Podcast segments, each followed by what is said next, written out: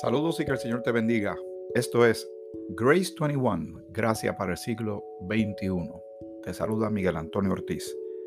Dios te bendiga a ti y a toda tu familia, a tus amistades, que el Señor te siga protegiendo, dando eh, gran salud y, que tú eh, sepas que tú puedes traer en oración todas las eh, peticiones, inquietudes, motivos de gratitud al Señor aprovechando esa gran bendición de la oración. Mientras vas buscando tu Biblia, es bien importante cuando compartimos y caminamos juntos a través de la palabra de Dios, que tú leas exactamente lo que yo estoy leyendo, para que tú corrobores eh, por ti mismo y hagas anotaciones y te hagas preguntas y sigas indagando. Hay muchas herramientas eh, el día de hoy que uno prácticamente no tiene que moverse tanto de la casa a través de una computadora, de un celular, eh, navegando se puede buscar información sobre un, algo en particular, algún eh, tema como el de la salvación, el Espíritu Santo, los temas escatológicos o que tienen que ver con el futuro,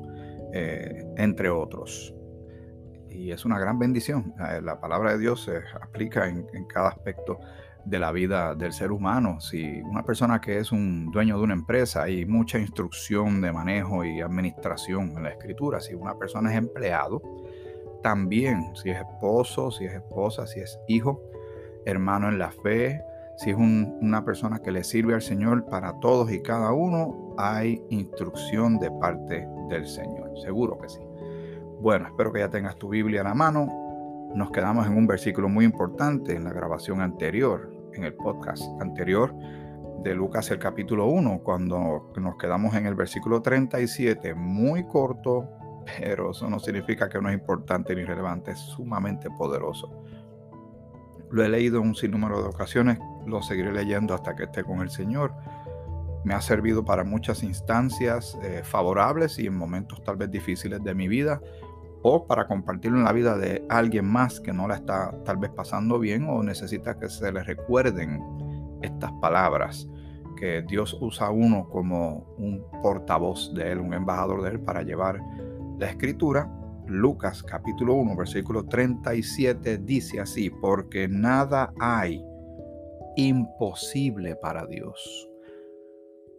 Y se le hizo una promesa a un hombre y se le dijo que iba él y su esposa iban a tener un hijo cuando yo, eh, su esposa era estéril. Ahora el mismo ángel Gabriel, que fue el que le anunció a Zacarías, le anuncia a María que ella dará a luz. No va a ser cualquier niño, así como Juan el Bautista no iba a ser cualquier niño. Y todos los niños son importantes. Todos los niños vienen con el potencial de, bueno, hasta de cambiar el mundo literalmente. Por eso es que la vida de los niños se valora. Tiene gran valor cada ser humano. Alguien podría argumentar, sí, pero tal vez viene una persona que va a ser un criminal o, algo así, una persona maltratante, eso no lo sabemos. Cada cual toma determinaciones de acuerdo a decisiones propias o a, traumas o experiencias en la vida. Eso no lo justifica, pero así es que en muchas instancias funciona el ser humano. Pero las mismas personas que tienen ese argumento tienen que tener el mismo argumento de que tal vez esa persona será el mejor amigo de alguien, la mejor amiga de alguien, el esposo de alguien, la esposa de alguien, el jefe que empleará a, alguien más o el empleado de alguien que se va a destacar en una, en una empresa, una persona que tal vez haga un invento o un descubrimiento importante que puede impactar a la humanidad. Puede también eh, nacer un predicador, eh, puede nacer un autor de libros cristianos, un cantante, una cantante. Eh, no se sabe el potencial.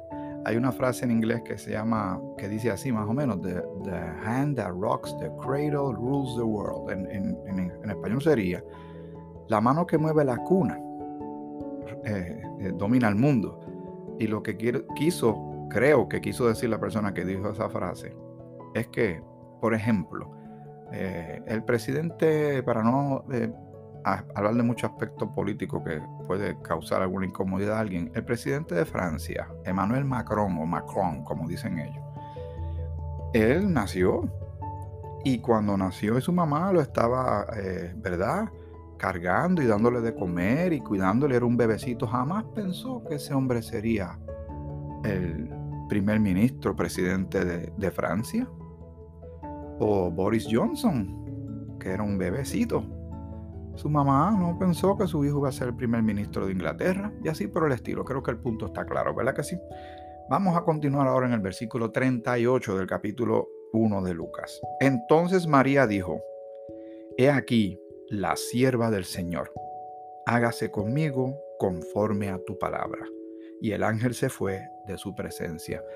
Este corto versículo, y siempre tratamos de desmenuzar y, ver detalles, destellos de la gloria de Dios, se ve la disposición de esta joven María en recibir el mensaje, le están dando, le, están dando una profecía, le están hablando de su futuro eh, inmediato y a largo plazo. Porque no tan solo sería el hecho de que Jesús iba a nacer a través de ella, que el Señor le escogió a ella como ese vaso, ese instrumento para que Jesús naciera en forma humana, eh, sino que lo, va a criar junto a José y, y toda esa crianza hasta que entonces Jesús eh, llega a un punto en su vida en que él pues comienza su ministerio. Pero ella se pone en una actitud de humildad, de suma disposición. No está, no está reteniendo nada para ella. No viene con con el, pero y si esto, pero y si lo otro, pero es que yo no soy digna, es que eso es mucho para mí, eh, eso es una carga muy pesada, que escojan a otro. No vino con esos argumentos que a veces cualquiera de nosotros puede presentar al ser llamado de parte del Señor. En el caso de Moisés, Moisés decía que tenía problemas en, su habla. Pues el Señor le puso una persona que fuera su portavoz al lado de él. Y seguía buscando otra razón para cual eh, no estar ¿verdad? Eh, poniendo la mano en el, arado del servicio, el ministerio de Dios, para hacer una obra grande de parte del Señor, porque el Señor quiso que fuera Él. En el caso de María lo mismo. Y en el caso tuyo, y en el caso mío, puede suceder lo mismo, o tal vez está sucediendo lo mismo. Que el Señor hace un llamado y utiliza los dones, talentos y o destrezas que todo el mundo tiene, tú tienes unos, yo tengo los míos, eh, eh, creo que donde se me hace más fácil es hacer lo que estoy haciendo. Y hablo en la radio, eh, y, estoy frente a grupos de personas y predico, y eso no, no me es muy pesado hacerlo. Sí, es muy serio y hay que prepararse bien, pero veo que ahí fue la línea más fuerte que Dios me dio. Sí, puedo tratar de buscar otras cosas, que tal vez el Señor también me capacite o tal vez están ahí dormidas y no me he dado cuenta. Pero hasta este momento te puedo hablar de esto que yo hago. Y lo más seguro que tú eres bueno, buena en algo. Algo que tú puedes poner a disposición del Señor. Y si el Señor va directamente donde ti y tú ya sientes ese, ese, ese jalón, ¿verdad? De esas cuerdas de amor de Dios que Él te está trayendo para hacer algo para su gloria, ¿qué vamos a decir inmediatamente? porque venimos con excusas y empezamos a hacer planteamientos como si Dios no supiera nada sobre nosotros. Y María aquí dice, he aquí la sierva del Señor.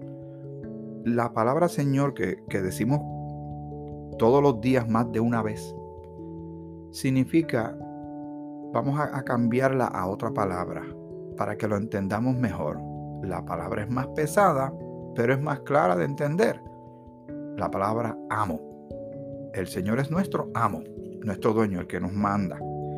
Y ella deja claramente que ella es la sierva y que el Señor es su Señor, su amo. Y dice, hágase conmigo conforme a la palabra. ¿Cuál palabra? La que le acaba de decir el ángel que viene de parte de Dios. En este caso, que se cumpla la palabra de Dios en ella.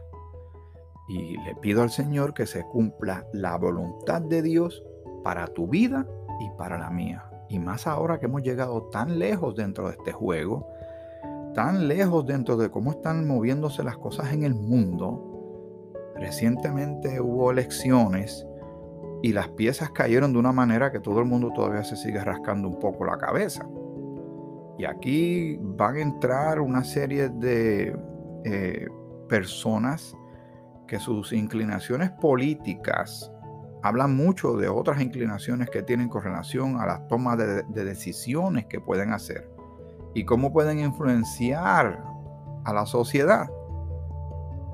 Estemos muy pendientes de eso, porque el mundo está dando giros y no son giros que van eh, en dirección a Dios. Lo que se ve a través de la actitud, la sociedad, la cultura, los gustos, las modas, las noticias, la política, la economía, todo demuestra que la humanidad va corriendo alejándose de Dios, de los parámetros que Dios ha puesto ahí, unas verjas para protegernos a nosotros de nosotros mismos. Están quitando todas esas cercas, todas esas verjas sin preguntar por qué estaban ahí en primer lugar. Y entonces vamos a ver poco a poco las consecuencias de vivir sin considerar al Señor para nada. Vamos a continuar entonces el versículo 39. Hay un subtítulo, dice María visita a Elizabeth. Ahora estas dos líneas de vida se, juntan. Primero estuvimos viendo a Zacarías y a Elizabeth, muy en particular a Zacarías y luego María. Ahora estas líneas se cruzan, ¿verdad? Estas, estos movimientos tan interesantes que el Señor permite en la vida. Hay un libro de, del doctor Ravi Zacarías que creo que te, lo mencioné una vez en el pasado, te lo vuelvo a mencionar y me disculpa. Eh, se llama The Grand Weaver y es el, el gran tejedor. Dios, como si estuviera tejiendo, tu vida es como un hilo. Mi vida es como un hilo a través de esta grabación, estos dos hilos se cruzan. Tu vida se cruza con la vida de otra gente, yo con la vida de otra gente, mi familia, la iglesia, etc. Y todo, eh, eh, de momento tal vez no se note un patrón, pero Dios está tejiendo algo que si uno lo mira de un poquito de más lejos va a notar que hay un propósito, hay un patrón. Esto que a veces parece desorden o alguien podría considerar que es mera casualidad o suerte, no conoce a Dios. Vamos a seguir. En aquellos días, levantándose María, fue deprisa a la montaña, a una ciudad de Judá, y entró en casa de Zacarías y saludó a Elizabeth. Y aconteció que cuando oyó Elizabeth la salutación de María, escuchen esto, recuerden qué está pasando con estas dos damas. Le han hecho una promesa. Elizabeth está embarazada, le hacen un anuncio a María, lo de ella viene más adelante, pero en este caso Elizabeth está más adelantada y mire lo que sucede, la criatura, o sea, el bebé, saltó en el vientre y Elizabeth fue llena del Espíritu Santo. Hay que ir para atrás en este mismo capítulo 1 del cual no acabamos de salir porque es que tiene tanta, tan poderoso, tan poderoso lo que hay ahí en el versículo 15. Y aquí hay como un subtema dentro del tema principal que estamos considerando del regalo de Dios. Porque eso es lo que estamos considerando en estas grabaciones, en esta serie de... El tema que estamos considerando ahora es el, regalo de Dios. Y el subtema sería el, el Dios fiel o el Dios que cumple. O el Dios que promete y cumple. Versículo 15, porque será grande, refiriéndose a Juan, que no ha nacido, pero esa es la profecía.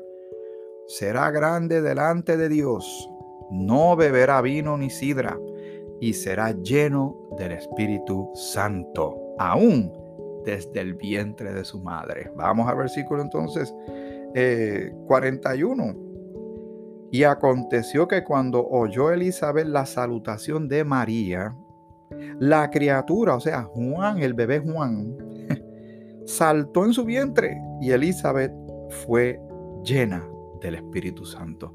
Esto es maravilloso y, tengo que recalcar este punto que mencioné recientemente. Jesús dijo que si Él no se iba, no iba a venir el consolador, el Espíritu Santo. Pero el Espíritu Santo sí ha estado obrando en la humanidad de acuerdo a la voluntad de Dios y llegaba a la persona, llegaba el profeta y se iba. Pero ahora no, ahora es muy distinto porque ahora nosotros, como hemos repetido en un sinnúmero de ocasiones, y tengo que recalcarlo porque esto es una gran bendición de parte de nuestro Señor, en Efesios el capítulo 1, ¿qué sucedió cuando escuchamos la palabra y cuando creímos? Dice así, eh, Efesios 1.13, en Él, refiriéndose a Jesucristo, también vosotros, habiendo oído la palabra de verdad, el evangelio de vuestra salvación, y habiendo creído en Él, fuisteis sellados con el Espíritu Santo de la promesa. Maravilloso ese momento, ¿verdad? Tal vez nosotros no brincamos, pero fue una, gran bendición. Nos llegó el, mismo Espíritu Santo que llega a Elizabeth, el mismo Espíritu Santo que estará en Juan ese es el Espíritu Santo que nosotros ahora tenemos por la gracia de Dios, por la bendición de Dios y por la obra de Cristo en nuestras vidas. Cuando creímos, eso es parte de las bendiciones que el Señor ha querido que tú y yo tengamos. Estoy buscando otra porción bíblica eh, que habla un poquito más sobre este punto de la presencia del Espíritu Santo en nuestras vidas, pero ahora mismo se me, se me escapa. Pero eh, definitivamente lo tengo que conseguir para la próxima vez que estemos tocando este tema, porque es demasiado importante donde dice que nosotros somos, eh, ¿verdad? Que el Espíritu Santo mora en nosotros, que somos templo del Espíritu Santo. Alguien debe estar escuchando la grabación y diciendo, está en tal sitio, búscalo en tal sitio. Y como no te puedo oír, pues no puedo encontrarlo. Pero, pero yo sé que está, que está aquí. Muy bien. Pero tengo que seguir nuevamente donde estaba en el capítulo 1 de Lucas. Pero les debo esa. Es demasiado importante para mí. Es que esa porción siempre cuando la recuerdo es parte de nuestra identidad y es uno de los regalos grandes de Dios para ti y para mí que tenemos el Espíritu de Dios, a Dios mismo morando en nosotros. Por eso es que nunca estamos solos, aunque carezcamos de presencia humana, de no tener un pariente al lado, de que no estén nuestros padres, nuestros hermanos, esposa, esposo, eh, estemos solos. Y esto de la pandemia ha afectado grandemente a muchísima gente por eso mismo del distanciamiento. El creyente tiene la misma presencia de Dios en su vida. Y eso es más, y lo digo con mucho respeto y mucha delicadeza, pero la presencia de Dios es más que suficiente. Pero en nuestra carnalidad siendo personas que Dios nos creó para socializar, para relacionarnos con otros humanos, cuando no tenemos eso, nos causa tristeza, angustia, eh, nos deprime y eso es muy natural. Pero no debemos olvidar que los creyentes tenemos la presencia de Dios ayer, hoy, mañana y por los siglos y los siglos, una eternidad el versículo 42 en los minutos que me quedan. Y exclamó, porque eh, salta el bebé en el vientre de Elizabeth, y Elizabeth fue llena del Espíritu Santo. Continúa y dice, y exclamó a gran voz y dijo, bendita tú entre las mujeres y bendito el fruto de tu vientre. Y esto es una, una frase que se usa mucho, eh, pero siempre tengo que hacer esta aclaración que Jesucristo es el Señor. De Jesucristo es que recibimos salvación. De Jesucristo es que recibimos perdón de pecados y vida eterna. Él tiene el título de Salvador.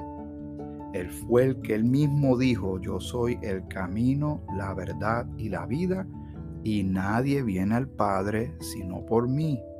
Eso está en la palabra de Dios. Cada cual tiene que tener lo suyo y lo recibe. Y María, ciertamente, al ser escogida por Dios para traer el regalo de Dios, que es Jesucristo, es bienaventurada. Y eso está en la escritura. Pero de ahí a considerar que ella puede hacer todo lo que Cristo hace, que ella puede hacer cosas que ella nunca pidió para ella, y eso no está en la Biblia, que ella puede hacer lo, mismo que hace el Padre, el Hijo y el Espíritu Santo, estamos hablando de algo muy, muy, muy delicado. Muy delicado. Vamos a, nuevamente a seguir en el 43. ¿Por qué se me concede esto a mí? Que la madre de mi Señor venga a mí.